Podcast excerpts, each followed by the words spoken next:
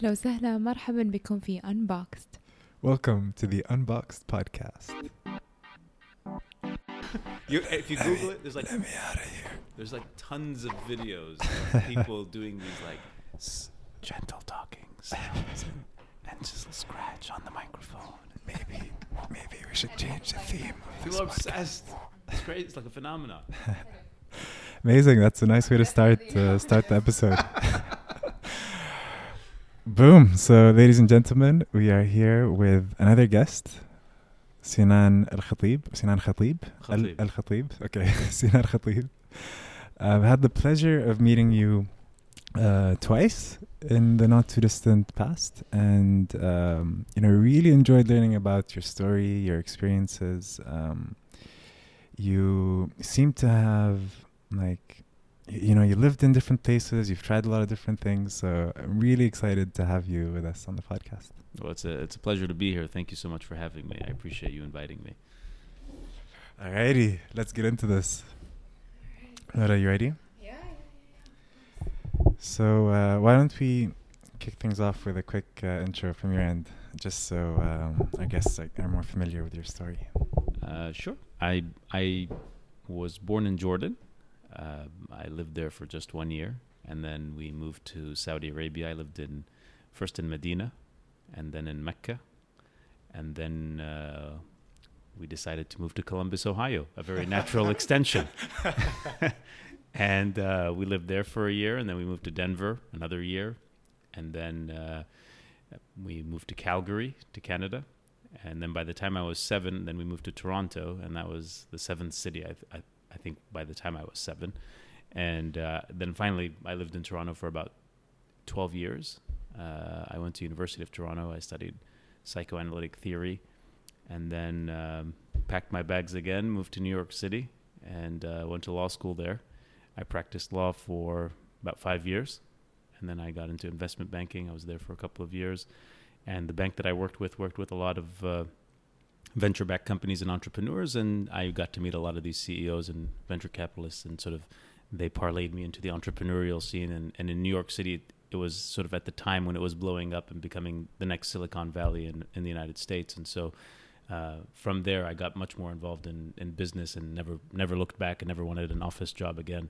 Um, and then uh, the last iteration was moving to the Middle East, where uh, you know I had a friend who suggested to come do businesses similar to the ones I was doing in New York, but do it do them in the Middle East. And the first stop was in Cairo, but uh, it was a, in a rather funny year, 2011, and so uh, we had all sorts of fascinating experiences and encounters. Uh, spent another year there, but then found it very challenging to continue. Moved to Riyadh. I lived there for two and a half years. Uh, had some businesses there as well, and then came to Bahrain as my sanctuary and fell in love and never left. There's so many questions that came up as you were uh, going through that intro.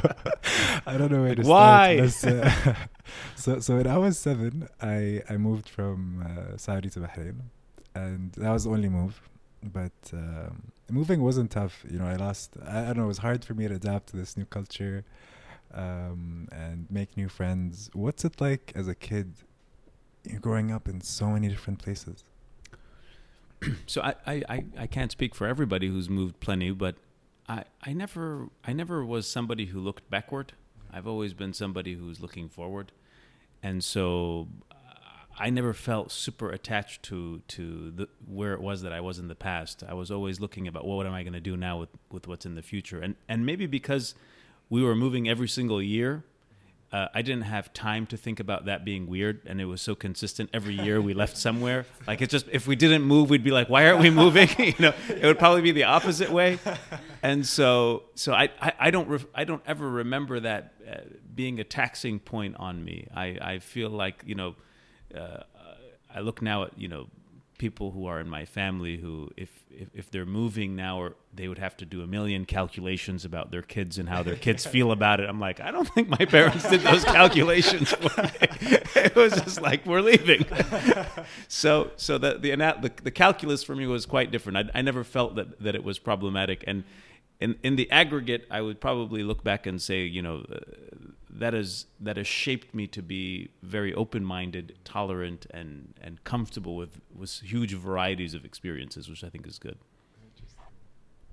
In terms of um, having an identity, so I'm sure it seems that you formed your own identity, which is cool. But at the same time, I feel like a lot of, or a part of our identity comes from um, our, our culture.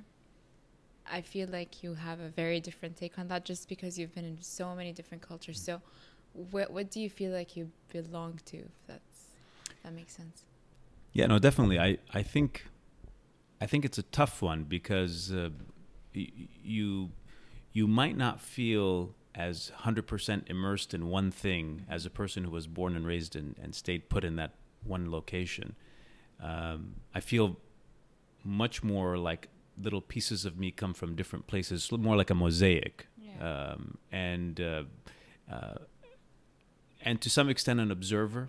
Uh, s- sometimes when you've when you've lived in so many different contexts, and you, and you, you might always feel like you're looking in as to what's happening with, with the folks in the area that you're living in at that moment, and not necessarily always feel like you're you're them.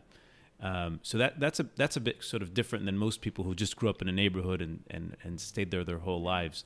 Um, but but I would also say to you that um, maybe the nature of what I found important changed, which is I looked more for people who had similar values and similar intellectual curiosity and si- similar in- international focus.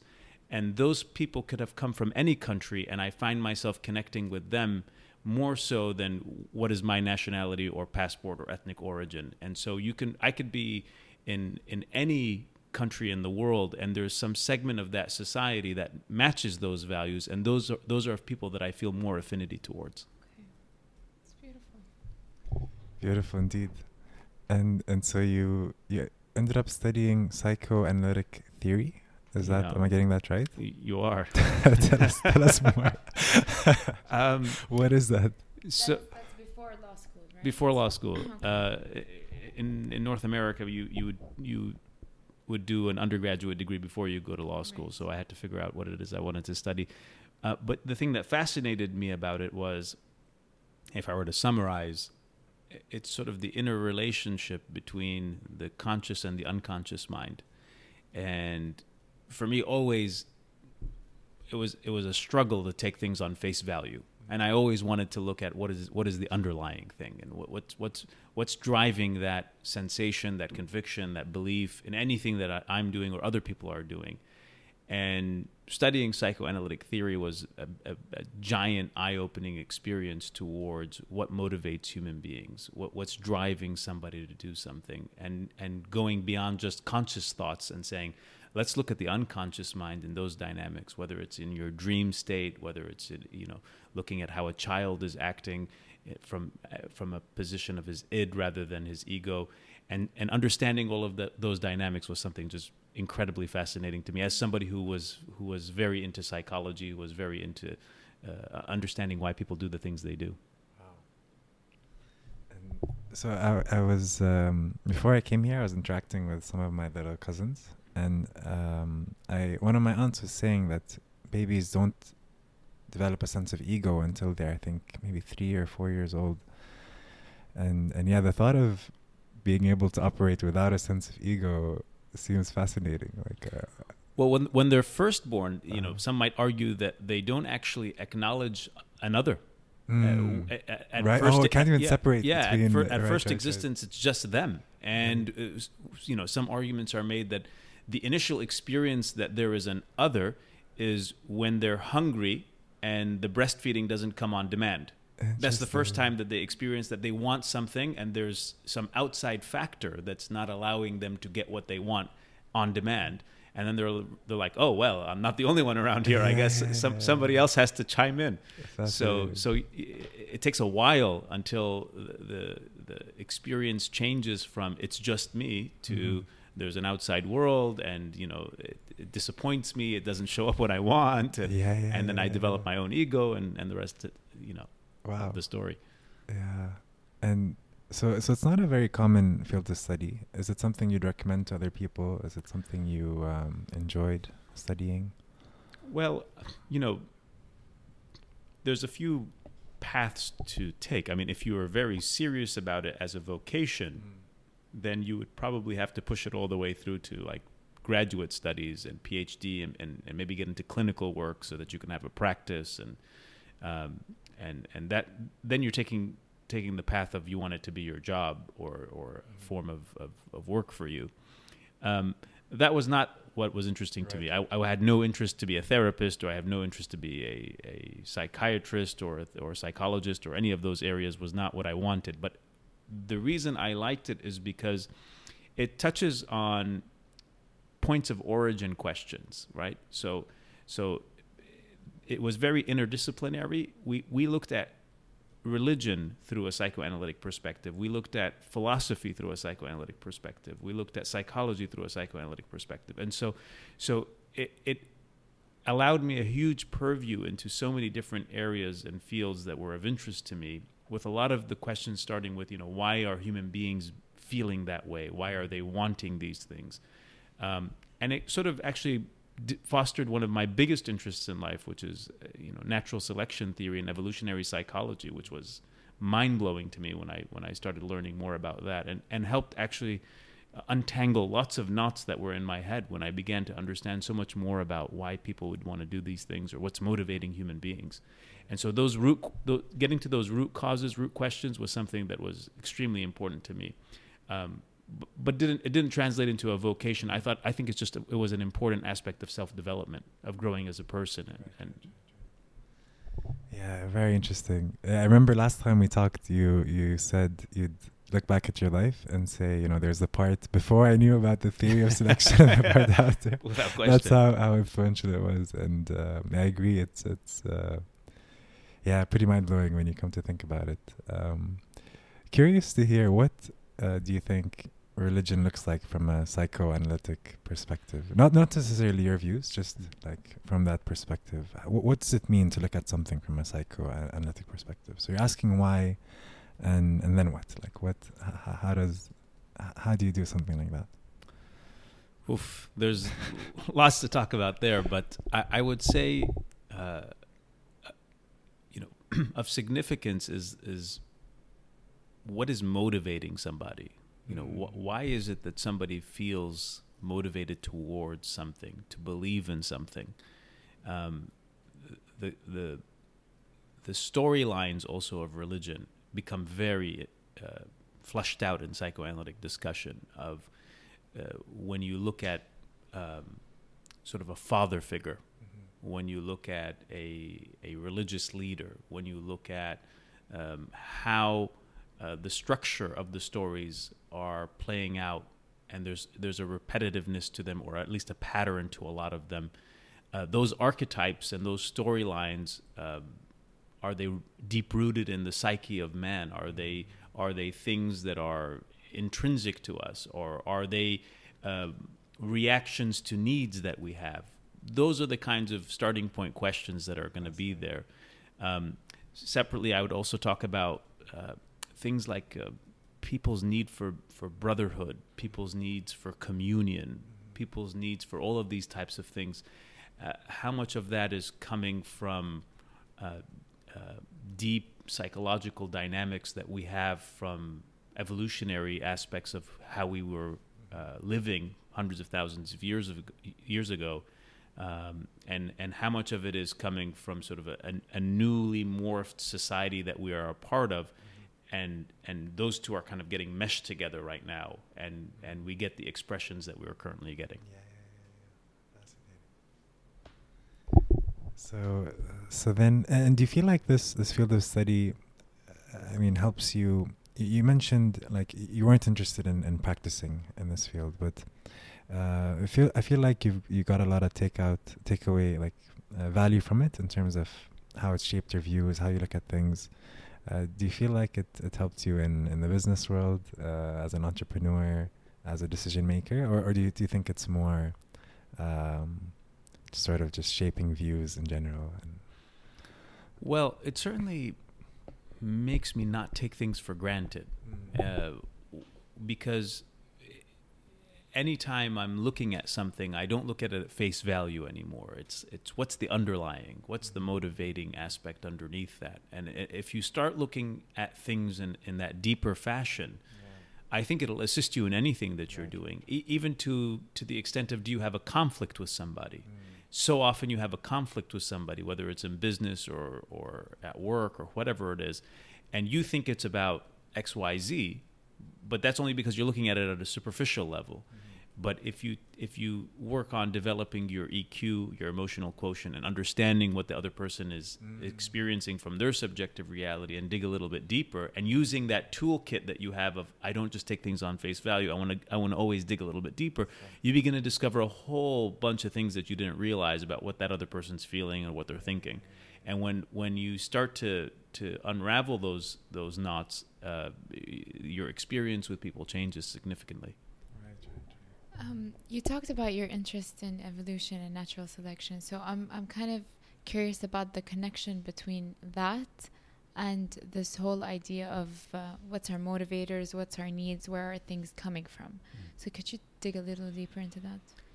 Yeah. So uh, most of our lives, we were living in the African savannah, and we were hunter gatherers, and we were facing a certain kind of dynamic. Right, there is a certain kind of environment that we're living in, and over the course of very long periods of time, uh, evolution would have crafted us to, or it would have selected from us behaviors that were in the best interest of what that environment uh, or that condition or circumstance would favor.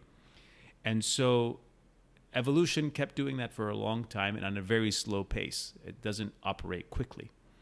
And then at some point, we, as a, as a, as a species, uh, really took off in terms of our ability to, to procreate, to dominate the world, to, to uh, uh, domesticate plants and animals, to do lots of things that we no longer uh, uh, were dying off. We were able, everyone was able to to mostly procreate and keep their kids around and pass their genes on. Um, and we developed a society and and we developed modern civilization. But all of those things actually were a very short period of time. So. So modern civilization, you know, is five thousand years. Mm, If you stretched it, it's a few more thousand years more than that. We've been ar- around in one way or another for a lot longer than that.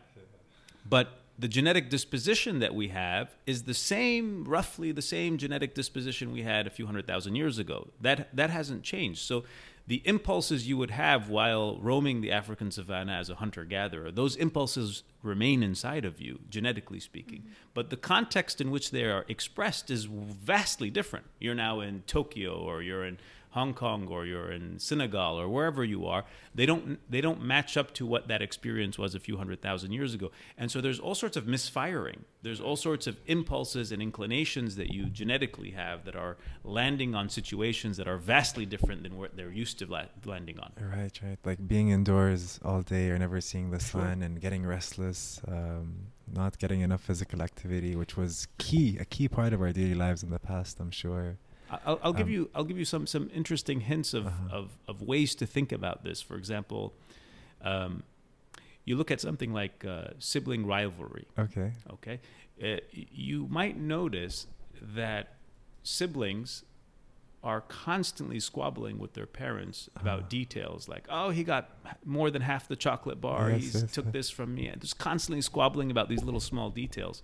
But if a bully came to to aggress your sibling, all of a sudden you become hyper defensive of your sibling, right? It's like where did all that love and, and Yeah. goodwill go when you were arguing about the chocolate? yeah. And so, so you know, eh, some people craft pretty clever evolutionary arguments as to why that's the case. Because when you, as a as a species, are competing with your sibling for resources from your parents, and you are 100% of your genes, and your sibling's only 50% of your genes, you favor yourself. Mm. So you want to make sure you get the worm, mm. you get the chocolate, you get all of these things to sustain yourself. Your hope is that your 50% gene, which is your sibling, just sticks around. Mm. He doesn't have to thrive. But but your 100%, which is you, has to thrive. But the second a foreigner shows up, a bully, who's 0% of your genes, the priority goes back to your 50%, which is your sibling from a genetic standpoint. And so you fight the bully to the death. So, so you, you, it's really, it's, it's a phenomenally uh, interesting way to explain why these dynamics are happening, but you'll see them repeated in so many different sibling situations. But they're, uh, you know, an argument, a strong argument can be made that these are coming from evolutionary dynamics. that's, that's really fascinating when you break it down like that. I um, had this phase where I looked into behavioral economics, and um, I don't. They don't. I mean, it doesn't seem to be broken down quite as directly, but they. Um, it's interesting how, you know, economists or or even businessmen often find ways to sort of find vulnerabilities in in the way we think or uh, view things and. Um, uh, exploit it or, or, try to you know benefit from it and uh, it's things that we don't aren't able to consciously see, um, but we're unconsciously, are constantly being affected by these uh, these parameters, whether we like it or not. And um, I think being aware of, of things like this is uh, can only can only help you if you want to analyze what's going on, get to know other people better, uh, make better decisions. Uh, yeah, yeah. What do you think, Nora? Agree, and I'm also wondering, uh, since you know we're we're we're trying to get into also the topic of entrepreneurship, uh, with this background, which and you have a background that's unique, uh, how has that played into how you do business and how you've created your businesses? Well, I would say, there, there, for me personally, there's been a huge evolution of uh, how I understand what is a successful business person or mm-hmm. business leader. And, um, you know, when, when, I was younger, I, I think it, the focus was more on, you know, is, is somebody a real go getter? Are they really aggressive? Are they charismatic? Are they, do they have that sort of uh, uh, leadership quality appearance to them? Um, and, and, and sort of the charisma and the drive being the push to, to, to excelling. Mm-hmm. Uh, but as I as I saw oftentimes that not working, I discovered that you know all the IQ in the world and all of that um, charisma and charm doesn't necessarily lead you to the promised land, and the the simple reason is doing meaningfully uh, sized businesses that can grow require a team and require you to get lots of people to believe in your vision, to believe in what you're doing, to believe in you, and to get them pumped up and rallied around that idea and to have a, a singular focus as a unit and drive towards it. There's no way in heck that they're going to do that wholeheartedly if you haven't checked all sorts of important boxes on the EQ front, which is getting buy in from the people that you work with, um, and and I failed miserably at this. I'm telling you all of these things uh, subsequent to doing them wrongly because my instincts were never correct on these things. Um, and and so I under communicated. I, I always I took a more sort of a military approach, which is you know on a need to know basis. If I'm your boss, why should I tell you what what's not your business to know? But I began to realize that people come to work not just to collect a salary, but you know there are people who are actually oftentimes seeing you more than they see their their own families, right, yeah. and so they're looking to garner meaning from there as well. And if you're not providing them a sense of belonging, a sense of, of ownership in the process, um, if you are if you're not engaging them to share their ideas and to feel creative and to feel that they are contributing and cultivating and giving them affirmation towards those things, fat chance that they're running with you to that dream that you have. Mm-hmm. And so, so developing the EQ side of it is incredibly important, and uh, and at least in my personal experiences was was shortchanged in my earlier career and getting slowly better. Oh wow! I mean, I completely agree. I think people can get value in a lot of different ways. One of them is monetary, of course, and it's the easiest one to sort of conceptualize, but there's the pleasure in dealing with someone who is fun to deal with. There's the um, learning and education that comes through doing something different or slightly outside your comfort zone. And if you can figure out how to push someone in the right ways, you're giving them value there. If your cult- working culture is a certain way, I think you know all of these things can can uh, provide value that uh, it's, it's it's different to, to the value you get from from a paycheck. And um, yeah, I, how I, I I would add something I think important Mhm. that is regionally relevant. okay. which is we have a bit of a challenge in this part of the world because an enormous portion of the workforce is outsourced. And by definition, that results in a, a, a greater probability of transactional work rather than relationship based work. And in, in other countries where you don't have as much of an expat population, um, everybody to some extent is still part of the community and is Right. there for the long run Right, and uh, has to continue being in that environment for the duration of their life. Um, when you when you nix that, you have warp dynamics that come out of it. And, That's a really and- good And those are some yeah. very big challenges here uh, that we face. That in a lot of other places you you, you don't see these kinds of uh, dynamics. Right, right. And maybe when we dive a bit more into the types of businesses you're working on, I think you'll be able to shed a lot more light on, you know, the um, things you need to be watch out for, the different cultures and the different, you know, Sensitivity. yeah, that's come yeah, into play and all sure. that. So, uh, yeah, I'm excited to dive into that. Also I'm also wondering about something. I'm wondering about what gives people a sense of belonging. So, as someone who has moved Mm. around quite a bit, um, even though you've been in different places for for relatively short amounts of time, have you been able to feel a sense of belonging in the places that you were in? And if so, what made you feel that way? So I, I think I alluded to it uh, earlier. It's um, what's giving me personally the the sense of belonging is rarely the the soil or the land or the Mhm. buildings or or what's there. Um, what gives me a, a much greater sense of connectivity is uh, people with the same value structures or people with the same intellectual curiosity. Because when I see uh, other people as excited I am to to explore the world, or I, I see somebody else as open minded as I am, not to shoot down ideas and, and, and not give things a chance and, and or willing to get out of their comfort zone. When I see those things, I get super excited to meet that person, regardless of who he is. He, that gives me belonging because when I see those ideas, I feel like I'm in the right spot. I feel like those are the folks that I need to be around because that gives me energy, gets me pumped up, and makes me feel like those are people who share my interests. Those are the people who I want to kind of grow with and, and be around. And and I think if I'm around those types of people, I'm more likely to become the person that I hope to be. Right. It's it, because, uh, as you said, we have this expat.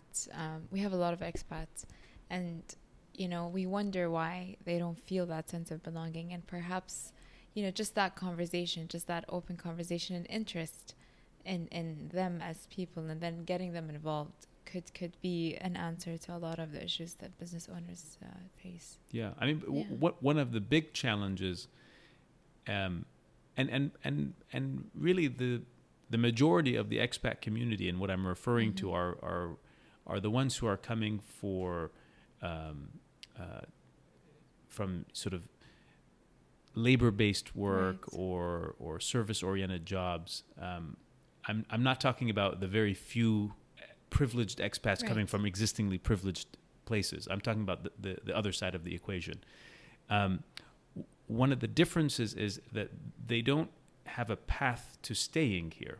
They don't have a path to retiring, to getting what the equivalent of a green card is in the United States. And now some countries here regionally are starting to explore those ideas. And Mhm. for, for certain members of those groups, they're trying to find ways to give give them a path for staying longer Okay. but it's it's in your not knowing that you have a long-term future somewhere that your behavior changes and the more you know that you're going you have the ability to stay longer or you can become a member of a society the more likely you're going to do your calculations differently because you you feel like you you can be held accountable forever for what you do you have a Mm, okay. reputational risk you have you have a, a, a professional uh, uh, uh, people in the, your professional society are aware of who you are and what you do. So you're, you're very careful about how you conduct yourself because there's a long term aspect to it. But that's a delicate thing in this part of the world because it's not it's not quite clear how much uh, acceptance there is at, at the moment or how much flexibility there is for, for folks who are not from here to continue living here after they're done their work. So, since we're lingering around this topic, I think it would be really uh, it's a good time to sort of shed light on what you're doing in this space. So, would you mind uh, telling us a bit about uh, you know the recent work that you're doing? Yeah. And uh, so, so r- roughly speaking, I think you know there's a lot of exciting things to be done in this part of the world because I think uh, um, societies in transition uh, produce a lot of opportunity. Mm-hmm uh, regardless of where we are in a mic, you know macroeconomic cycle, there, there, there, are ups, there are downs. Right. Put that aside, but I feel, and in speaking to a lot of uh, uh, people from different countries in the region, we're in a transformative moment, and and I think that that's a huge thing. It's it's a very exciting thing to be a part of a transformative moment. Most societies are static and like not much is going on for long periods of time. Uh, here in here in this part of the world, I feel like there is there is bubbling inside a desire for lots of interesting things to come in, and and I'm seeing meaningful changes. Certainly, um, uh, in, in big countries like Saudi Arabia, you're seeing enormous, interesting changes that are happening that represent lots of opportunity, that represent lots of, of potential and possibility, um, and that excites me. And and I and I and I think that. Uh, it's less important where you are and it's much more important what is the rate of change. Mm-hmm. And if if you're already at the top and you're static, that's kind of boring. Right. And if you're not at the top, but the dynamism of change is, yeah, is, yeah. is very much there, that's the most exciting thing in the world. Yeah, and so the rate of change is what I would pursue. So that that's you know overarchingly what excites me about being in this part of the world that I feel that that's there. Um, so for me personally, I, uh, I, you know, I have a, a, variety of different initiatives that I work on. I, have historically been in the F&B business uh, and invested in, in, different restaurant concepts here.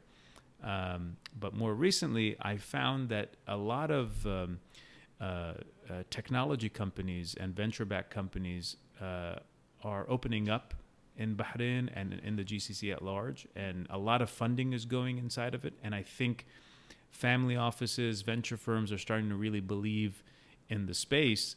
And we've had a few really uh, uh, good size exits that are that are that are showing potential. And um, I kind of found myself in a supporting capacity of saying, "Hey, how can we look at these venture-backed companies that have lots of money that is that have been raised? How do we support them with the, providing them business services?" Mm-hmm. And um, uh, they're they're currently flush with lots of money, and uh, and and they, they want to grow fast, and they want to go grow super fast, and they can't do everything, right? There's a core competency, and so a lot of them are um, technology companies, and so you look at the the the nature of their staff, and you'll see, you know, social media directors and marketing people and engineers and and and the folks that you would expect to see in a tech company but some of them require enormous amounts of manpower to execute on whatever it is that their app is providing. And that's where we, where we came in and we said, hey, we think we could uh, be a, provide solutions for these businesses, um, especially in areas that are not their core competency and be able to provide them local know-how and be able to to be uh, to deliver for them a solution on on on the labor front or the manpower front. And that's uh, that's proven to be I think a, a very good idea because they're they're not interested in in handling that side of the business. They want to maintain their focus on on the tech side. And are you are you s- focusing specifically on certain areas if it, whether construction or deliveries or are you are you sort of looking at wherever you can add value it's it's more related to who's interested in what I have to offer. Mm-hmm. Um, and currently, uh, we are able to bring large numbers of people who are able to cover things like uh, uh, cleaning services, delivery functionality, um, packers, uh, baggers uh, um, anything along those lines of, of, of workers we're able to bring large numbers of them and be able to understand the local dynamics and the local laws on how to how to appropriately manage them in a in a correct way. Um, that we relieve a lot of the headache for the tech company who's deciding to open in Bahrain and get started over here from having to deal with lots of issues that need lots of you know years of understanding how do you create the correct contract how do you uh, make sure that you're operating correctly under the the LMRA or under the various uh, uh, agencies in Bahrain that, that regulate all of this stuff.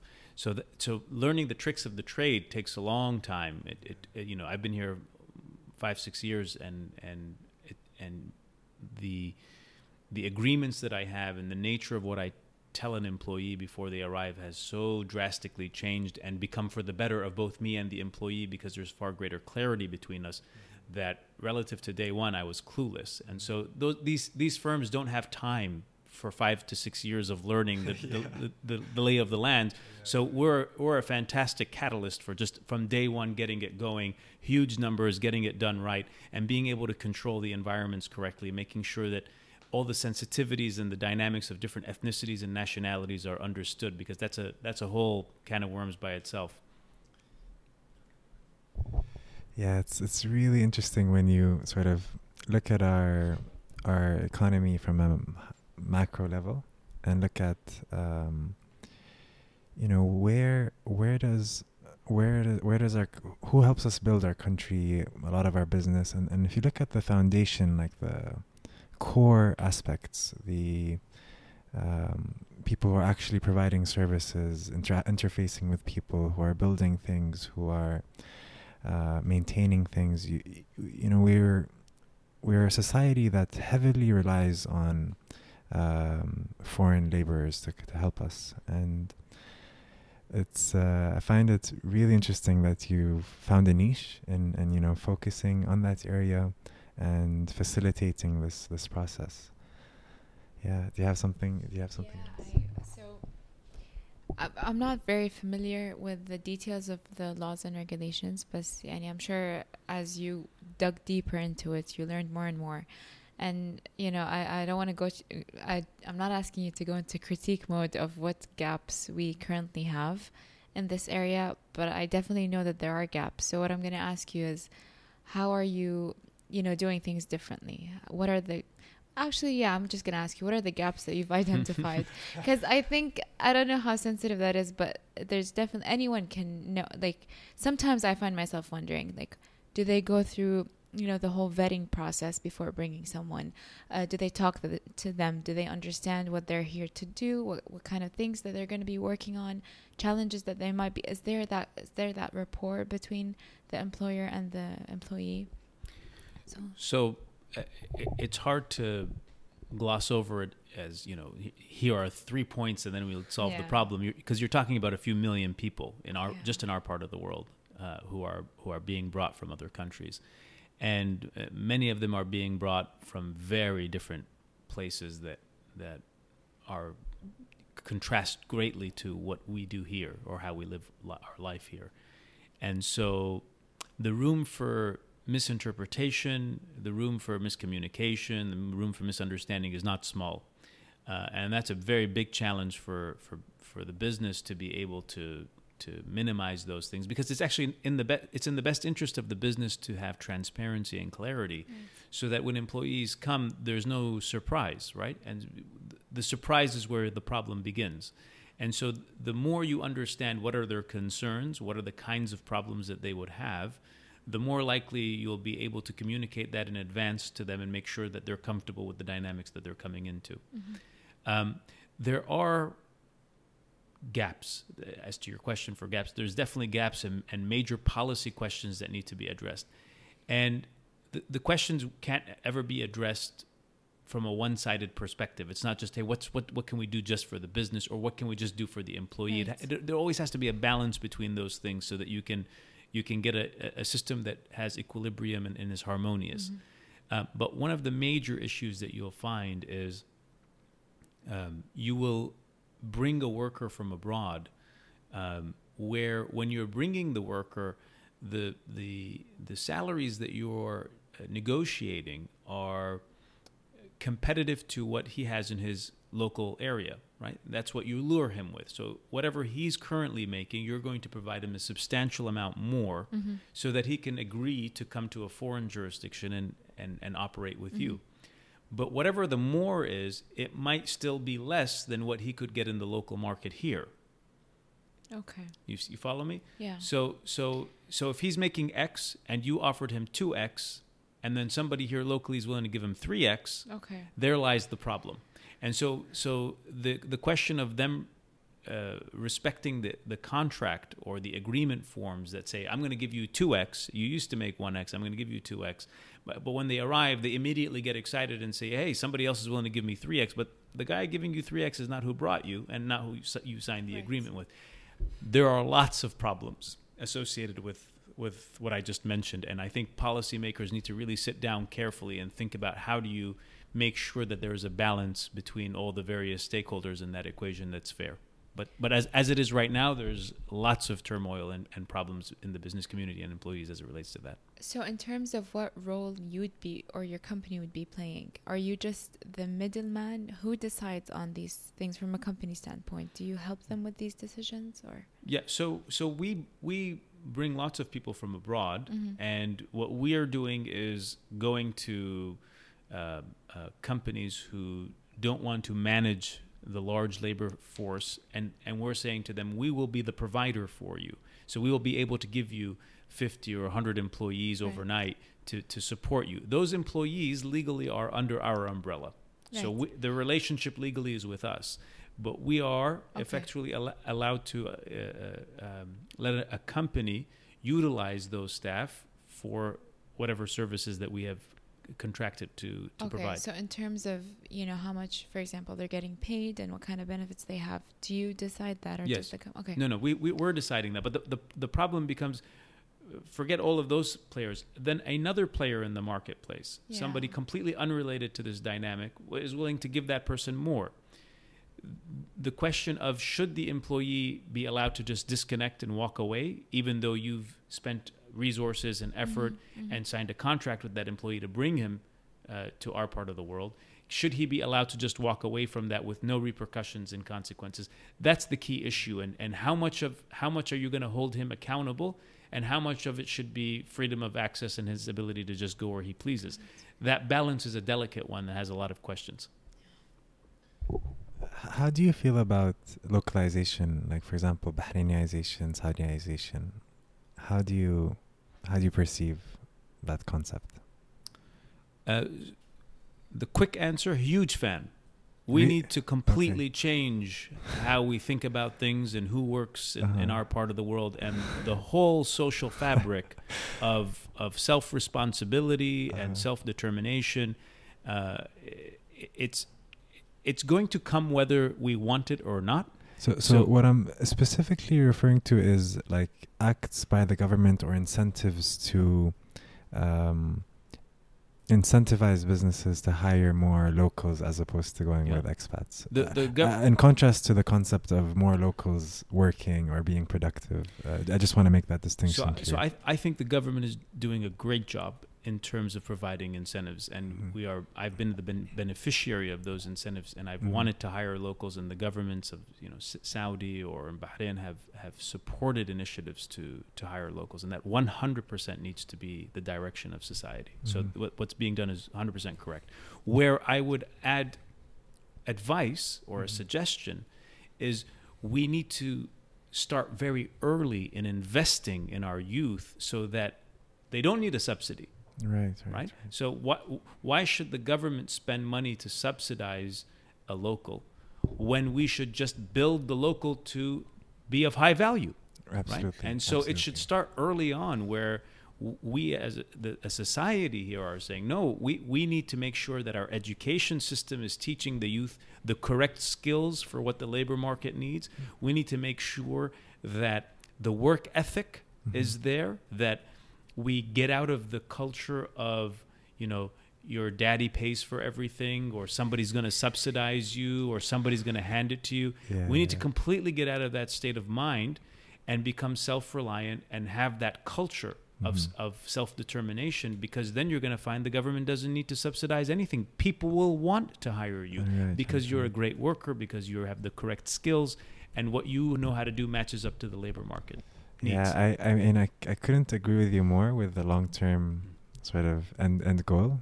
That'd be amazing. But uh, you know, I feel like the trend in uh, regionally now is, is sort of a push towards more and more incentives and um, uh, personally, I don't know if I don't feel entirely comfortable with that because um, I, the flip side, I guess, is that um, locals feel like they're they have this inherent value Mm. that just comes from being a local, Mhm. and it gives them a free pass to just uh, sit around and not necessarily, you know, be a productive member of, of a team. Or just them being there is reducing the overheads of the company, and um, that that that um, I, I don't see that as an aligned incentive. So that that worries me a bit. This trend of sort of uh, Well, well, given the choice between the two, investing early in them is the better one. absolutely, Uh, it- absolutely. it- but but that's a long term one, right? Like that's Right, a generational time. cycle. Yeah, yeah, yeah. Uh, that's a somebody has to get into the to the curriculum and say, hey, what are we teaching people in grade five? You know, and saying what are they learning by the time they exit high school, by the time they exit a, a vocational school, what do they actually know how to do that's relevant to the needs of the labor market? And so, so in, investing in them early is the best way, and we should be doing that. But but philosophically, the wake up call that has happened, I think, in the past few years, which is the people of this society need to support their own society, is the correct one. And that's how, how now the discussion of how to get there, there might be different ways and debates, but at, at least we're now all on the same page that that needs to happen. And it's unsustainable otherwise because the, the, the size of the populations have become so big that you know a, a welfare state is unsustainable. You have Right, you right, have societies where half of half of the the government um, uh, money is essentially going to government payroll, Mhm. and that's that's an that's an extraordinarily high number. Right, right, right, right. Very interesting. I know. So, okay, so here's my thought though. So as you know, as a you know a Saudi or a Bahraini or whatever, if I know that I was getting hired to fulfill a quota, I wouldn't feel very good about myself. It's the it's similar to. So I know that um, Mo, you mentioned that. Um, you know, there's that. There's going to be that mentality of I know I'm going to get hired because I'm Saudi or Bahraini or what or whatever. But on the flip side, when you know that you're getting hired just for that, it just doesn't feel good. It's like as a female, when someone thinks that I got hired or I got chosen for something because I'm a female, it's that kind of the same feeling. So to to the female, uh, I just slipped it in there, but but it's the same thing. So my hope is, um, it, it's that feeling that comes that no, I want to earn this, and my hope is that that's where you know the new generation is heading towards, wanting to earn what they have. Yeah. And I think I do see that happening somehow. They're working really hard. They're they're moving towards that. I, I think in my from what I'm I've been seeing so far. Well, I mean, there, there's a macro picture and a micro picture. On Yeah. on the micro front, it might feel uncomfortable or less good that somebody is giving you something because of a, uh, not a merit based Right. benefit. Right. But on the macro level, look how look at the percentage of females that are now working in Saudi Arabia le- relative to 20 years ago. So sometimes you just got to have to push everybody in and just be like, "This is the way it's going to be, guys. Get going." And it, and it might take a cycle or two to flush it out, but Yeah. but in in the greater scheme of things, it's it's it's getting people from sitting down doing nothing to being uh, productive members of That's society and doing something useful, even if it's not coming in our ideal way. Again, all things being equal, I wish we could start from the beginning, Right. grade one. Yeah. You know, what are you learning? What are the what are the what's your work ethic like? But but there there are there are sort of reminiscences of culture there. Mm-hmm. You know, of you know whether it's tribal, whether it's religious, whether it's uh, the, the the social contract with the state. Mm-hmm. All of those dynamics historically in a lot of parts of this world have been reliant on somebody above you to take care of you. There's a guardianship. There's a, a culture of somebody takes care of you, somebody sorts you out, and and unfortunately, it can create a sense of entitlement that you need to be sorted out. And It makes you passive. It makes you feel that somebody Mhm. is re- responsible for your well-being. Um, and and it was probably a lot easier to manage when the numbers are small.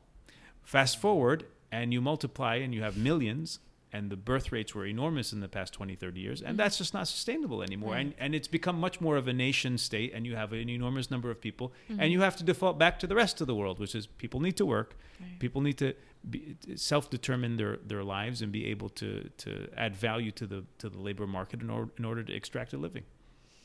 Uh, I'm- I just thought of a question. So since you've been around, uh, we have that kind of sense of entitlement here.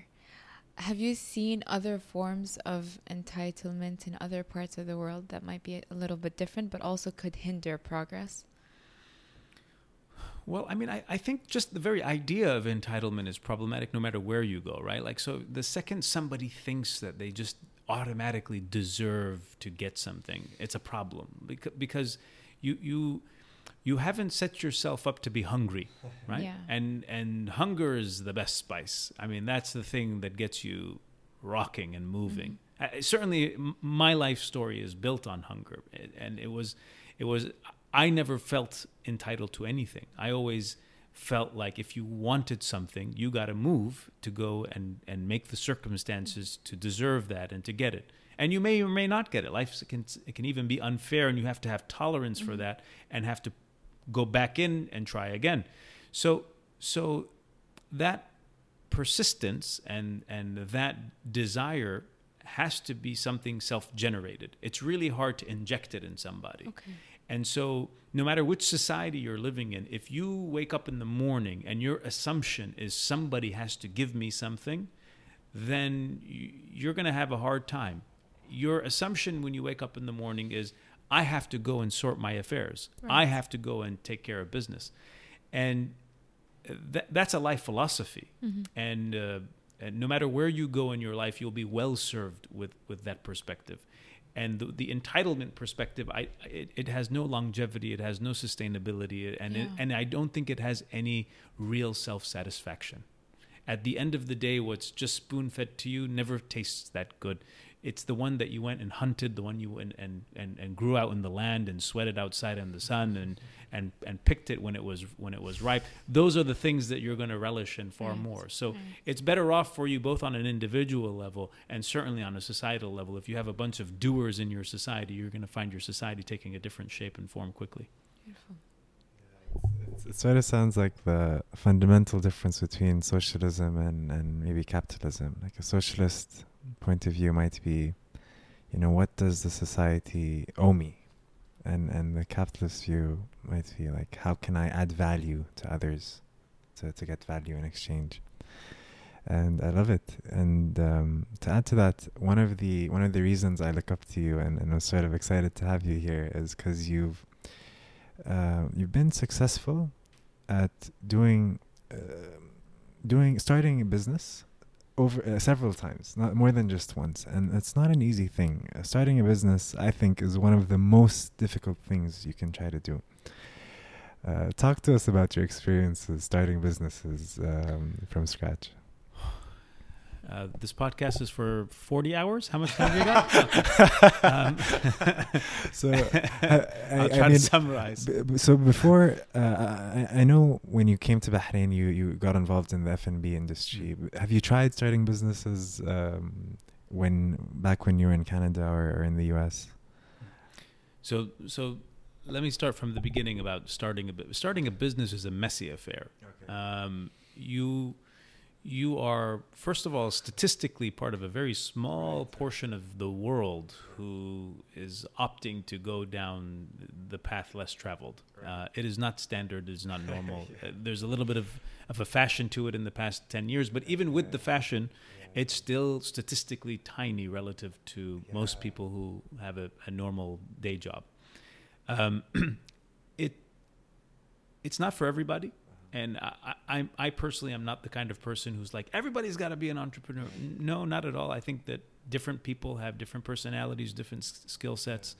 Uh, I have a sister of mine. She's a lawyer and she's very diligent, and she would be mortified at the kinds of things that I have to do if I asked her to do them, and, sh and I would be mortified to, to do what she's doing for a lifetime. So each Yeah. of us is in the right spot.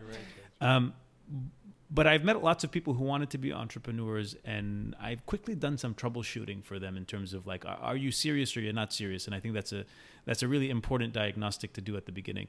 And and the sets of questions revolve around something like this: um, if you've ever had a child, um, when the when the child is first born, there's no such thing as not keeping your eye on him or her, right? Like if it's an infant, there's literally you a mother couldn't even shower without thinking about where's the child going to be. You can't go to the bathroom. Like it's very intense, and that goes on for like a year or two, where you always have to know where they are. There's no five ten minutes of you have no idea where your kid is. That doesn't exist in year one or two. And so my first question to the person is, are you ready to have that level of commitment? Because that's what it is to build a business. In your first year or two, you at all times need to know where your kid is. There's no disappearing acts ever. You always have to know. And you might be a parent and have a lousy day. You might be in, in you know, you might be feeling depressed. You might be feeling unhappy. You might be feeling all sorts of negative things. You still need to know where your kid is. And so this, the, the same thing happens with your business. And so then I asked, you know, I'll, I'll meet somebody who's used to like a really nice lifestyle, and they've it's a little cush, and you know they travel and they have a good time, and I'm like, you want to start business X Y Z? I, I just have a question for you. How many times do you travel a year? You know, do you, do you take vacations? How long are your vacations? In that first year, if you have a sort of operationally intensive business that still doesn't make enough money to hire a senior operations person, I'd like to know when you leave for three weeks or four weeks to XYZ city, who's sorting this out? and they don't really have a question because they're thinking more along the lines of like two to three months, four months, maybe six, but they're not thinking a year, a year and a half. Uh, But by the time you get to month nine and 12 and you're burnt out, you're like, "Ah, okay, I'm ready for my vacation, but there's, hold on, there's nobody in the back to sort this stuff out. So, so you have to have the sort of mental awareness and fortitude to, to be very serious about what you just signed up for for the first year or two. Now, if your business is doing good and, and thriving and growing, it's like the child. You'll, you'll start to find that it takes different de- developmental phases and it's it doesn't need you to hawk it at every second. In fact, if you do so, you're micromanaging it. And then it requires you to have a supporting cast and a community, and you know the village starts raising your kid a little bit, and he can play with the other kids and and the rest of it, and it, and it evolves into something that you are not hundred percent consumed by minute by minute. But that takes years. It doesn't take months. And there are some people who might think it's months, but it's not months, it's years. So if the, if the commitment level on day one is not there and those points are not clear in the mind of the entrepreneur, they will suffer and they will have a lot of hardships. Uh, people easily sign up to the headlines of, oh, look at that very young person who started a business and sold it for millions of dollars. Statistical anomaly. Overwhelmingly, businesses are actually started by mature, seasoned people, and overwhelmingly, businesses that do well took years to develop and to create. Historically, even longer to create fortunes took a few generations. You know, it took uh, two or three generations of, of family efforts to create a fortune. So fortunately, it, it- you can do it in, within your lifetime. But the idea that it's a quick fix and a flip, that's that's no go. So that's that's sort of on the patience timeline, um, realistic expectations front. Then there's the skills side. Um, some folks they just want to you know eyes closed, don't know anything about anything, just want to jump in. I actually think that's not the best way to do it. Uh, if you were to ask me, I think uh, being in something where you identify a gap and you have a network and you know people and you're working in, a, in, a, in an environment and a structure, but you saw that there's this area that's being underserviced, that's being overcharged, that it has bad experiences, that you now have a network in and have some awareness of how it works, and then you jump in and say, hey, I'm going to go solve that problem. I think that's a better way to, to, to, to have a higher probability of success when you're in something and you're seeing gaps in that marketplace and you jump in. So, so those are the kinds of things that when I when I meet somebody who wants to be an entrepreneur, I'm I'm troubleshooting with them and saying, hey, where's your head at on these points? And and then on the individual front, you know, how detail oriented are you? How careful are you? Do you have the basics? Because any business has some basic functionality. You got to understand accounting. If you don't know how to do account, in my book, if you don't know how to do accounting, you, you're not in a position to start a business. If, if you don't have the ability to track your financial comings and goings, if you don't, you don't even know how to determine if you're successful. Mm. If you don't know your unit, unit economics, if you don't know what's coming in and what's coming out, how are you even going to assess whether what you're doing is good or not? And I am astonished by some of the businesses that I've seen here locally. Their their practices on the accounting front are definitely below the standard, as they would say. Interesting. And you mentioned the framework of sort of um, to identify potential uh, like ideas or projects to pursue, experience the pain point, and then based on that, sort of design your business around that. Is that a framework you use to identify some of the businesses you worked on? So certainly, I I I trust my gut to some extent for me to look at something and say, "Oh, that's really compelling," or mm. "That's a humongous pain point in my mm. life." Those are good starting points at identifying where there might be an opportunity. But I I caution anybody to make a case based on just you and your friends, mm. right? Like, "Oh, I'm going to do this," and all my friends said that they're into this your friends are really nice and they're they're a friendly audience and they all show up for a little bit at the beginning and then it phases out and that's not a real business. A business is in a marketplace. A business is when when strangers are willing to open up their wallet and give you money because you've added value to their life. And it doesn't have to be consumer based. I think a lot of people on the entrepreneur side forget B2B. I think there's mm. uh, you know there's there's there's a big window of possibilities on the B2B side. And so um, certainly I would start with my gut instincts of what do I find missing, what do I care about? But I would ask that very pointed question of is somebody willing to take out money, their hard-earned money and and part ways with it and give it to you because you've added enough of a value or a service and you're a stranger to them? And if the answer is no, you need to keep thinking. All right. So so what did your first entrepreneurial entrepreneurial venture look like? so I would I would in in my particular case and I would actually advise it to other people is that y- you don't have to be a hero on day 1 and you don't have to be the number one man or woman on day one. It's okay to be employee number two or three. You can be the sidekick. You could be a, the VP. You could be a lot of things at the initial parts of your career.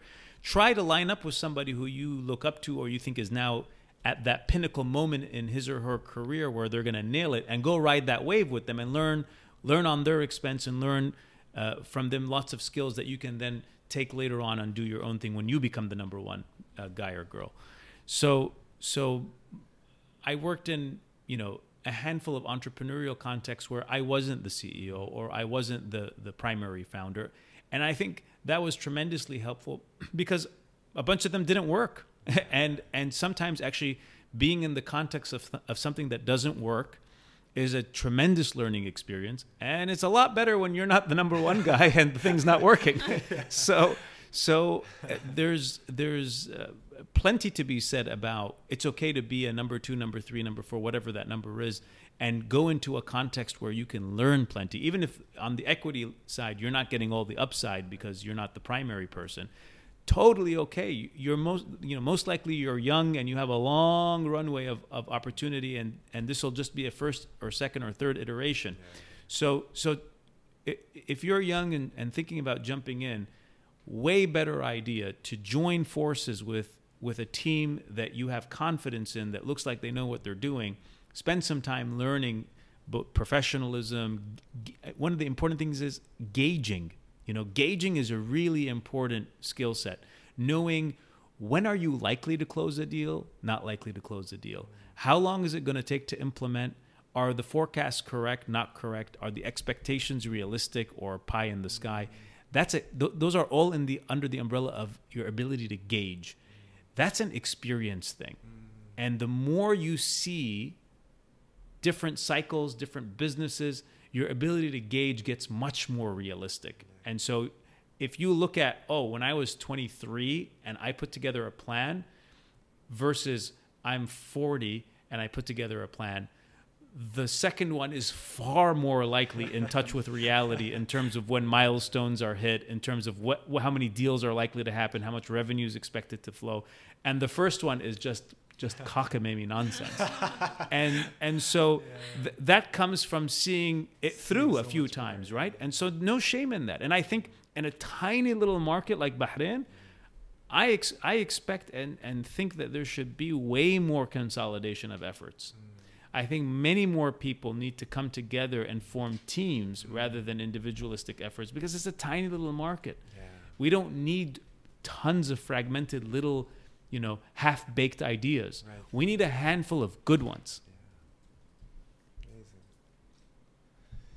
So, so going back to your entrepreneurial ventures, so you, so I guess you joined. It sounds like you're you're sort of nuancing the point that you joined a team, had a manager or, or someone senior that you know you learned a lot from. Uh, when did you decide to sort of be the number one guy? So that actually happened when I came to Bahrain. Um, when I came to Bahrain is when I when I felt like the culmination of all sorts of r- random experiences, failures, heartaches and pains, and ups and downs, and then I, I finally felt like I kind of understand now how to gauge situations, people, uh, and and also I- I, you know, I would I would say to you that being an entrepreneur is like um, it's an it's an experience of putting a mirror to your face. When you work in a big company or a big law firm or or whatever big organization, it's easy to get lost and be unnoticed or under the radar and no one's paying attention. And there's lots of subspecialists. Somebody's in charge of getting you a Kleenex box to your office. It's not something you have to worry about. Somebody fixes the light bulb. Somebody vacuums at the end of the night. When you become an entrepreneur and you're building f- from scratch, it's all you. And and so go back to the mirror reference.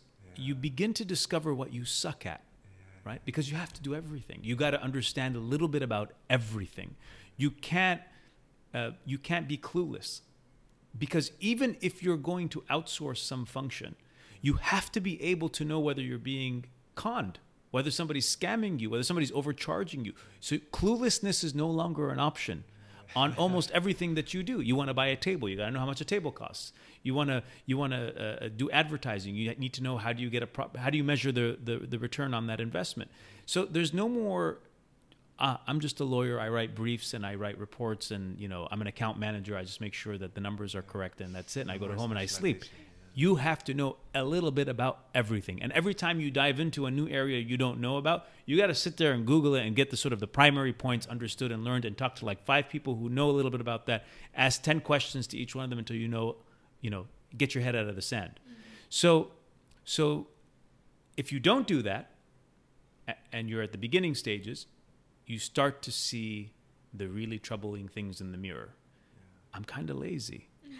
Or I really hate doing XYZ or I'm not willing to do that or what you know What, what did you learn about yourself during the process? oh loads of things but i mean I, I've, I've, I've touched on a couple of them um, first the, the, the issue of emotional quotient mm-hmm. of, of you know m- my nature being more on the military side of things. It's a hierarchy you know everybody just listens to the boss and that's the end of the story. And i never had a problem with it. Like if my boss was that way towards me it seemed to it, it was fine for me. He's like he paid my salary. He gets what he wants. That's the end of the story. I discovered I'm an anomaly. Most people don't operate that way. And so fixing myself to be a much better communicator, way more empathetic, mm. Way more understanding of the other person's needs, getting buy-in from everybody, especially creative types, um, and and and not being domineering, letting the conversation exist within your team, because otherwise the business relies just on your creativity, which is not enough. yeah you want the creativity of everybody. And so you know and the, the importance of accounting. I, I mentioned that because of messing things up. I was a lawyer not an accountant. And so getting the pieces tracked correctly from day one helps you build your story correctly, helps you understand the metrics correctly, helps it be auditable, helps it be sellable. It's nothing but good. So so those are those were hard lessons that I learned. Also, learning a little bit about who sticks around, who doesn't stick around, um, who's in it for what reason. You begin to gauge partnership and employees and senior employees. You, you have a different understanding of who's serious with you, who's who. How, how do you get incentives aligned? How do you make sure that people are not selling you a, a, fake story of what they're willing to do, and then you know they run out of gas really quickly. So so getting all of those things understood took a long time of, of trial and error and seeing lots of, of, of things go si- sideways and sour. And I would encourage anybody who who goes through this kind of stuff to to understand it's part of the process. It's mm-hmm. messy, and not to not to let it bog you down or feel negative about it.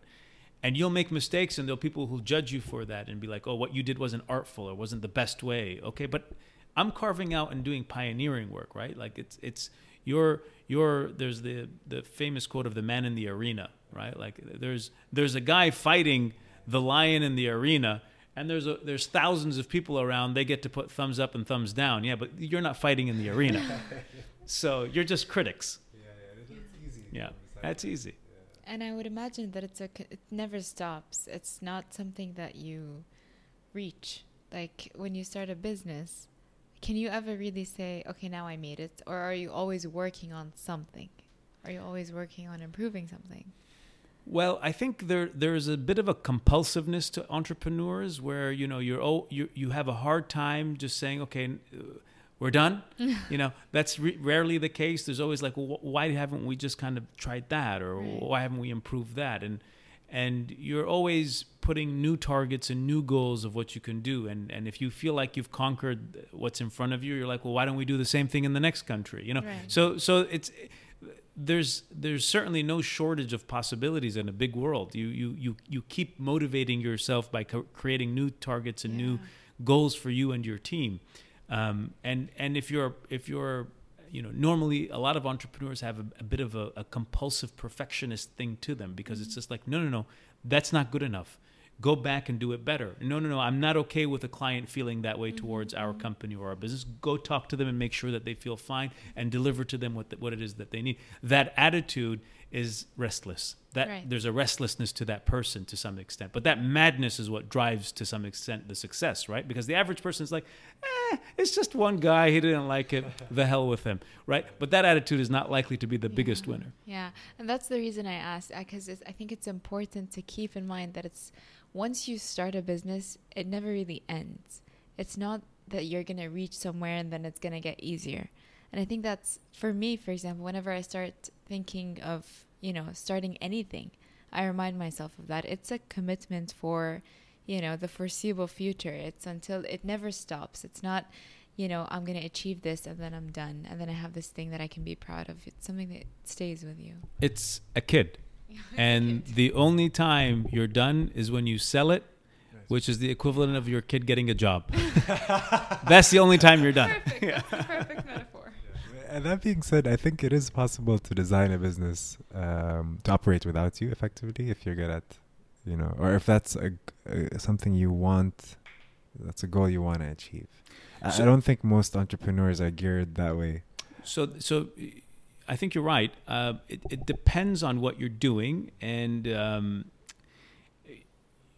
you you may transfer from being sort of an entrepreneur into more of an investor. Mm. That might happen if you're successful. You you may not want to continue very operationally intensive. You might end up investing in businesses. Um, that's a possibility. Um, but me personally, for example, I, I you know the the businesses that I currently invest in, uh, I'm actually not that operational. Uh, I found that my value is in something different and uh, I found partners and, and team members who are great at operations. And I focused more on, on, on business development, on closing deals, on uh, getting uh, uh expansion ideas, getting more clients. and the, sort of one person is doing the hunting and the other person is doing the cooking. And that's per- that's great. Actually, lots of people should be thinking that way of of finding again because I believe in consolidating efforts as a tiny market. There's no reason for one person to do everything. Um, find people who complement you, and uh, you, you you you will find your life is better when you're doing things that you're enjoying, and your partner is doing the things that they enjoy, and it's complementary between the two of you. Uh, that's a huge win, and and it can help you not feel that you're you're all the weight is on you, and all these things that you don't feel like doing, you have to do because somebody else doesn't mind doing some of those things because their personality matches that or their skills match that. So you can get your business to evolve in a way where your the requirements of you are more aligned with what you enjoy doing. So, so what was your idea when you came to Bahrain? What uh, what did you decide to pursue? um, honestly, it was uh, I, I, had a tough uh, two and a half years in Saudi, and I thought to myself, I will live in Bahrain and manage my Saudi businesses from Bahrain. Okay. But when I came, I really loved Bahrain, and I and, and Bahrain became my primary focus actually, um, and uh, I I never looked back. So so it was sort of accidental more than anything. Interesting. Yeah. Interesting. So tell us specifically, like, what was the idea? What? Uh, uh, what, what the, so the first business that I had in Bahrain was when I came. I uh, I sort of canvassed around and sort of I, I do I do a lot of sort of guerrilla on the ground investigative you know findings before I do anything. I'm the type of guy who's like going to the shop and chit chatting with the cashier and yeah, be like, you know, who's coming, what's going on, how much do you sell, what are the problems, you got to how much you getting paid, you know, all these little things and it's amazing with just sort of a smile and friendliness. People will share all sorts of information with you about what's going on. So getting getting the landscape was very important for me. Um, but what what actually specifically happened is when I came, the economy was doing really well. This was like 2014, 15, much better than what it is or where it is today. Certainly in the F&B side. Um, but in short, I saw that there is this uh, U.S. Navy presence in Jufair, mm-hmm. and there was a shortage of of Mexican food concepts. And uh, I, I, living in the United States, loved Chipotle. I used to go fanatically, and um, and I'm like, why is there no Chipotle here? This makes no sense. Like even a local concept of Chipotle. And so, when I saw uh, that the U.S. Uh, presence was here. Yeah and that there wasn't really any Chipotle concept, I'm like, that's what we got to do. And so, uh, 500 meters from the base, we built a Chipotle equivalent, which was Burrito Loco. And you know, now we're several locations later. So you specifically targeted, you had that target audience in mind, and and sort of assumed you'd have that market at least. Yeah. So so I I, def- I didn't build with only them in mind, but I built with them as as being sort of in the worst case, if nobody likes this food, at least I have them, and this is not a disaster. Yeah, yeah. But then it turned out there, there was like a Mexican food renaissance in the past five years, and lots of people opened up, and and and and there's a the, the taste bud has adjusted to it. And I, I was always convinced that it would, right? Because I'm like, there's rice, there's bread, there's meat, like right. there's, you know, there's a lot of the foundational things that are, that we're comfortable with here. Um, and I, you know, I was astonished by by the uptake of, of folks outside of the Americans, the locals, and all sorts of different diverse communities and groups uh, going through Jufair were were turning into customers. So. Um, that's what got us started, but we started out of the smallest little space. And when I saw it, uh, most people thought it was a storage facility. Like they didn't even think that this could be turned into something. We had to like beg the Ministry of Health to convince them to to allow us to get started there. So so you know, I I I I made sure to to make my risk parameters tight because when you start a business and it's still new, yeah. you don't want to overshoot and overspend. You want learnings and be patient, and it's okay. And so I kept my expenses controlled, and I kept my the space small. And I said, you know what? If if it was too small relative to the success, that's okay. But it's yeah, better yeah, than being a massive failure, especially at the beginning stages and so I kept I, I said I'll take it and I took it and and uh, and it worked so so it was it was really a reflection of of finding something that I thought the market didn't have it was a gap and I had a foundational sort of backbone client that I knew was right across uh, 500 meters away so between the two of them I felt quite confident with with, with what we were doing Good. You make. I love how you make it sound so simple. oh no, no, there's nothing simple. Nothing The, simple um, about it. But so- I, I, I, would say we had a we had a, a, a remarkable experience because I arrived to Bahrain in July 2014, and I opened the restaurant early November 2014. Sorry. When when did you get to Bahrain? July 2014. That's fast. I opened November, and when I arrived, I didn't know anybody and I didn't know anything. No way. So where there's a will, there's a way. That's incredible. wow. And then you went from there to, to explore, I guess, different concepts. I guess you liked like the the Yeah, space you so- were working in. So we saw we saw that there was potential for sort of fresh fast food, um, and so we opened up more burrito locos. We opened up in Khobar. Um, we got into different cuisines like Asian and sushi with Noodle Walk. Uh, we built food trucks. We made the Sandwich Guys food truck. So we did we did a lot of other things, but uh, today I feel like there's really high saturation uh, in the market in the local marketplace. That's not where if somebody came to me and said, well, you know, sh- I'm thinking of opening up a little restaurant, I'd be like, mm, think really hard. In in 2015, um, mediocre players were doing okay, uh, and uh, best of players were killing it. Today, best of players are doing okay, and mediocre players are struggling, if barely surviving. So, so the dynamics are such that if you're not a top 10, 20% performer, you're not surviving in, in the F&B right now. And so it's not an exciting place to be. I think it's oversaturated.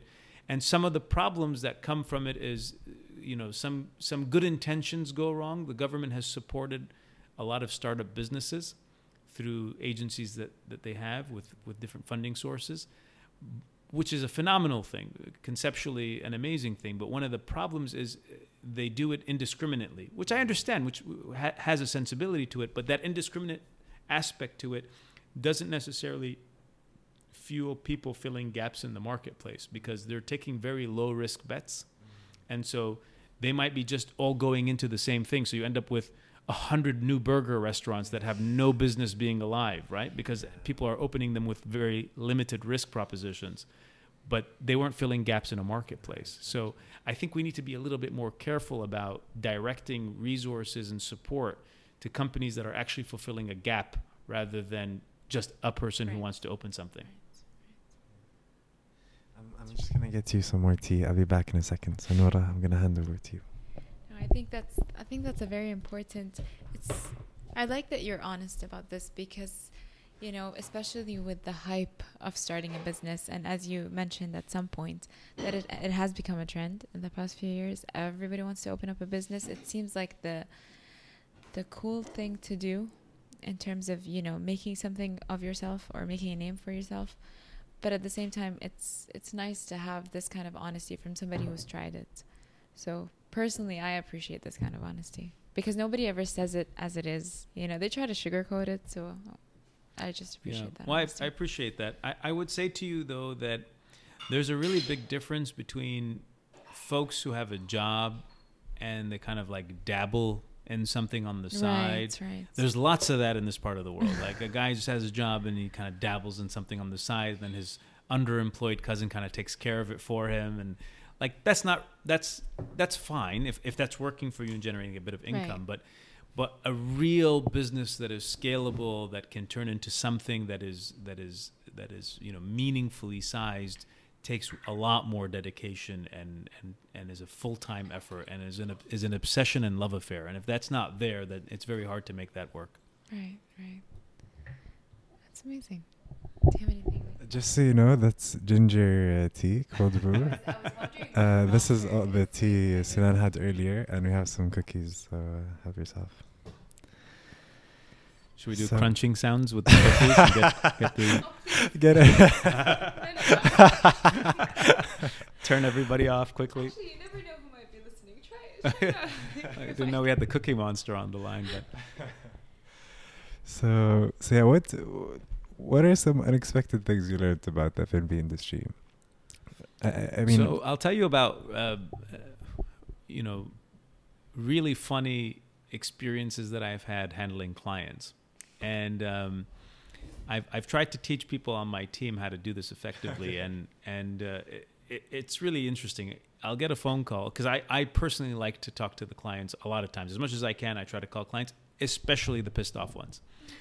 And Amazing, so amazing. I love that. and so the the the, the client will start with something like this. Um, Today I came and it was everything was terrible and uh, I I found a, a stone in my food, a little rock and and I'm going to report you and I'm going to get your restaurant shut down. I'm going to send pictures on Twitter and I'm going to you know this is horrible and, and they just go on and on and on and on.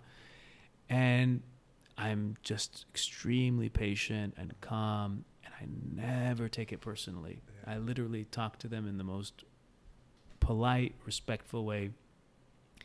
And uh, and I say this meaningfully, but I, I tell them, you know, I, I deeply apologize for what you experienced. It's not acceptable. We're going to go and do a full investigation of what happened, and which we actually do, and make sure um, we check the batches, we check what happened. Was it a supplier problem, a vendor problem? Was it after the food was made problem? Was it the customer himself made the problem? Like w- we investigate everything, and so through the process of not taking it personally and not being defensive and letting the other person vent and hearing them out because so many of the times they're having a bad day um, they wanted a delivery to come faster and it didn't come fast enough and they just came back from from work hungry and now they're hangry and and and you have to you you are their punching bag or they're fighting with th- they're fighting with their husband but they can't yell at their husband so they'll yell at you. So you have you don't know the number of dynamics that are going on in that person's life. But I have had conversations where the starting point of the conversation is somebody who's pissed off at the world and he's taking it out on me by saying he's going to shut down my restaurant and finishing the conversation with the person saying, No, no, no, no, no, I, I don't mean it like that. I love your restaurant. I'm such a regular. Me and my friends go all the time. I, I, I, I I'm, I'm not that kind of client. I don't want that free food that you're offering me. I abs- I'm not that kind of person. I so much appreciate this phone call. No, no, no, you don't know how much this means to me. I'm going to tell everybody about this great customer experience. And I'm just thinking to myself, I'm like, literally at the beginning of this call, this person was trying to shut me down. Yeah. And so you cannot believe the power of, of great customer service and making the customer right and making the customer feel like he or she is king or queen. And so, so uh, teaching my team how to handle it that way, where your natural instincts might be to tell the customer that they made a mistake? Like did you notice that maybe you did that? Did you mm-hmm. you know or be defensive? No we did not do any such thing. Our company doesn't do that. I'm not here to debate and argue with the client. The, the client is not here for for a debate squad right. They're they're coming to us for satisfaction. They're giving us money. Somebody's decided to take money out of their wallet and give it to us for satisfaction now, whether that satisfaction is coming in the context of a food item, whether it's coming in a smile, whether it's coming in there was a problem and we solved it to their delight, it's satisfaction that they are buying. And so so learning how to pause the ego and not be defensive and not argue with them, but on the contrary, understand their pains, understand their problem, and reassure them and, and, and give them a genuine sense of the seriousness by which you take their concerns, you find yourself getting somebody more committed to your business than before the problem occurred. Um, there was this book that I read. I had to read once for for something that I was doing, but it's it's called the Four Agreements, and it's a very simple book. But one of the it talks about four four rules to live by, I guess.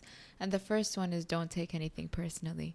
And it's so simple. Like it's just a, it's a simple sentence. It's not it's not anything phenomenal. But once you start applying it, whether it's in your business or in your life, it's just it's a life changer because it really allows you to take a step back and you know reevaluate what's going on before responding. And I think that's something that we lack. And that's why we get defensive and that's why we fight with people. That's why we a lot of the time, you know, people are not angry with us. They're just angry. Yeah. And so it's not anything personal, especially when you own a business. Mm-hmm. Why would someone hate me? They don't know me. why would they be angry with me as a person? They're not angry with me as a person. So it's hard to get yourself in that mentality. And I think, you know, you've achieved that, and that's just amazing. There, there are other funny cultural dynamics I can tell you about. um, you know, I I'm very to the point and and not very long-winded more than I need to be. Certainly, the West has tr- sort of trained me to get to the Mhm. point quickly. Um, but there are some funny situations that I bumped into here where I remember uh, somebody sent me an email, and it was really long. But inside of the email, there was just one statement that required a response, right? So it was just like, and can we meet on such and such date, or is such and such time okay with you? But inside of the email, there was lots of points addressed and lots of discussion items addressed, but none of them, there were no questions. There was nothing posed as a question. And so I just replied, okay, to the one, to the, to the, just that final point at the bottom. And they were distraught. Like they were, they were expecting that I give them like a, a PhD dissertation response to their email. Like, like because they made that email, I have to make something similar in return so uh, you know and, and and similar to that there there are folks that i've i've i've chatted with on whatsapp where like two or th- two or three days after a long whatsapp chat i i needed to reignite the conversation and i just jumped in with like continuation questions to the conversation and they're like excuse me like no hello no like good morning like no introduction what we're doing? yeah, and, I, and you know, you just never know the sensitivities of the people you're working with. And so now I'm like, okay, so first I have to read what I send for like grammatical mistakes, and then I have to give it another read to make sure that it's fluffy enough. You know, like it's it has to have enough of the hellos and the how are yous, and and this part of the world is important. You got to know what cultural dynamic that you're in. So now. Now you know I always have introductory comments and conclusionary comments and signing off and so yeah, you, I learned the hard way. Yeah, that's that's really interesting because I mean we could learn to be a little more direct, but at the same time, as you said, it's just important to the culture. So I guess you know you accommodate it. Well, you, you see when people uh, meet each other, they can spend two minutes with introductory comments. You know, how's your family? How was your dad's lunch? And how's How's be- your dad's and, lunch? you know, and then like 15 statements later, it's like, do you have the document? Yeah, yeah, here you go. You take the document, and the guy walks off. But it's like literally lots of commentary before it happens. It sounds like you're. excuse me. It sounds like you're enjoying the experience of living in the Middle East. Is it? Um, do you see yourself living here for a while? Um, so, I mean, I, I really like Bahrain. Just to give a shout out to Bahrain in particular. no offense to anybody else, but Bahrain is a is like a really pleasant place to be. It's a really easy place to be. I can always see myself having something to do with Bahrain because it's just it's it's not a hard place to live. Uh, I feel very relaxed, very free. Um, things things are are are functional. Uh, it's a great place overall. I think every place has ways that it can improve, but I, I overall think that it's a great place.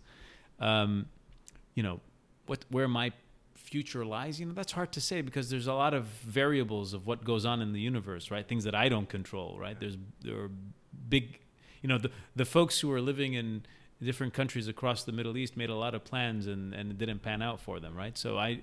I, I don't know what's going to happen exactly, and, and, and there's there's certainly enough question marks to leave some doubts. Um, but in the short to medium term, I, I see things working and I see opportunities. And, and even if at this particular moment we, we have a bit of a, um, uh, you know, less than inspiring uh, economic climate, uh, I, I think on the contrary, where you have um, tougher economies, is you have a greater likelihood of finding good businesses coming out. Because in a great economy, a lousy idea might make it just because everything's is is roaring. But in in tougher times, you actually have to have a good idea because people are much more cautious and and um, businesses won't deal with you unless you're really really good or you know if you're a restaurant you won't succeed unless you're a top performer. So so I I think that um, a lot of good businesses can come out of tougher times. And uh, and then if you if you are able to to make a business model that works in tougher times when good times come then you can really do well. So i'm i'm not uh, downish on on that. I just hope that the overall environment is functional enough for all of us to thrive. Um, and I- I'm I hope that the the structural and societal changes uh, that we're beginning to see uh, continue on that path, because I, I would see a, a quite a bright future if if if we decide as a society here that w- we got to do better and we we have to we we have to bring greater awareness. We have to change how we think about uh, who we are and what we represent to the world and our place in the world.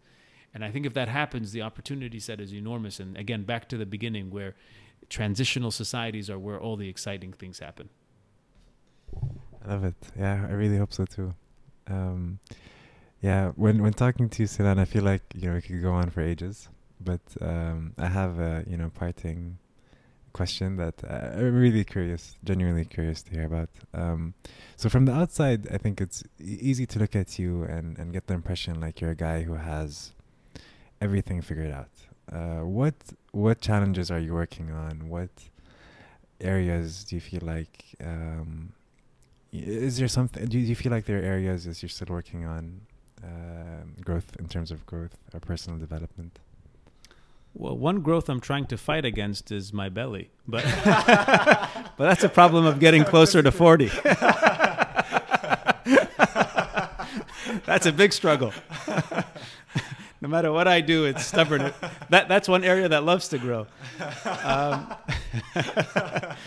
but uh, I, I would say this. I, I I'm glad you brought that up, and and I I'll I'll try to answer that question even in a in a broader context, which is I think there's something wrong with what's happening today with with m- sort of modern society and culture with with the Instagram universe of looking at other people and thinking that their lives are better.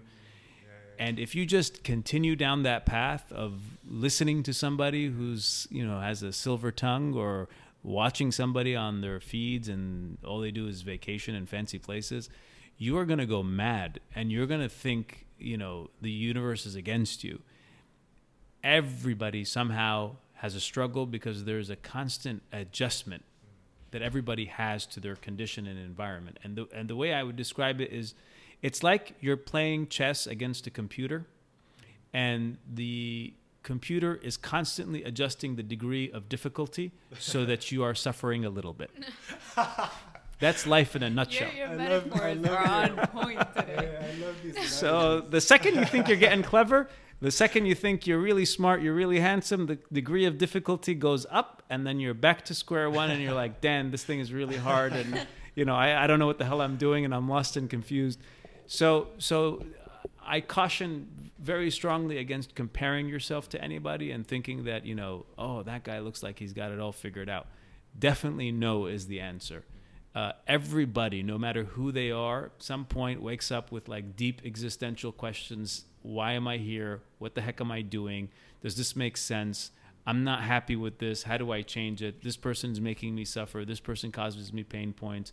You know, it's inevitable. It's the human condition. And so I'm not immune to that. Nobody is. And on the contrary, I think if if you look at what makes human beings desirable, what what makes human beings likable is actually the exposure of the vulnerability. Mm. And the culture of of Instagram perfection is actually the most unlikable thing.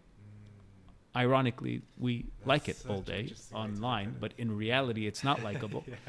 But the the reality is, we like we like things that make us feel familiar, that that make us feel human, that make us feel vulnerable. Those those are the qualities that when we see them in other people, we feel affinity towards them. And if you see somebody who's just seems perfect, they actually seem kind of unattainable or untouchable, which is not a good way to connect. So so I don't I don't think that anybody should look at anybody else and think that their lives are great or perfect. Chances are it's not, uh, and certainly mine is not. Um, I, struggle with with many things that are challenging. You know, we touched on some of the the points of you know if you're if you're if you don't squarely belong to a particular place or a community that's a struggle by itself trying to figure out then what what are you where do you belong and how do you fit in those are those are challenges what is your identity when you have you know multiple nationalities multiple places where you grew up multiple cultures that you lived in that you grew up in that you were raised in those are one big you know cluster dot dot dot. It's it's a it's a challenge to navigate through them and navigate parents that have certain expectations, uh, relatives, community, uh, coworkers, all of them with different dynamics. So so those are those are hard things that you have to to to overcome, including your shortcomings. You know, you have inclinations that might not be good. You might be uh, you know you might be insensitive. You might be not as uh, understanding as you should be, not as patient as you should be. So we have a struggle. Everybody has their hand uh, picked select items of things they're not where they should be that they got to work on. And so uh, I would rather remind myself of my shortcomings than, than any good things that I have done and keep humble and, and try to work on improving the areas where I'm lousy on. And there's no shortage of them. Beautiful. Yeah, I think that's a beautiful note to end on. Uh, thank you so much for taking the time to be with us. Uh, this was a very, very, what's the word? It was a very rich conversation. Uh, very eye opening, I think, to me at least, because th- you've talked about some things that I needed to hear today, especially, which is weird.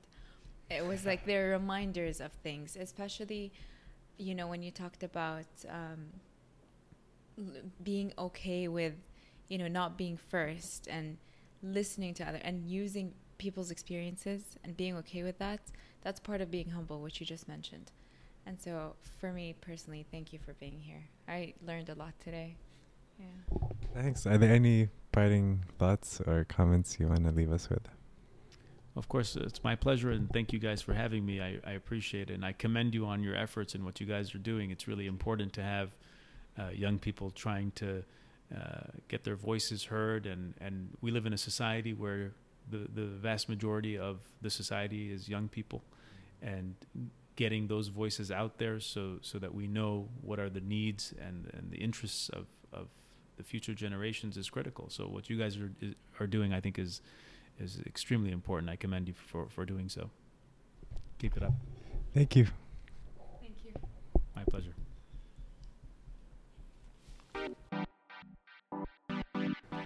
thanks for tuning in please follow us on twitter at unboxed underscore podcast or visit our website Our website is unboxedpodcast.com. Um, through our website, you can message us directly. You can also see uh, history of all of our podcast episodes. We're also available on Apple Podcasts and Spotify. And also, please feel free to contact us via email at hello at unboxedpodcast.com. Thank you. We'd love to hear from you. See ya. See ya.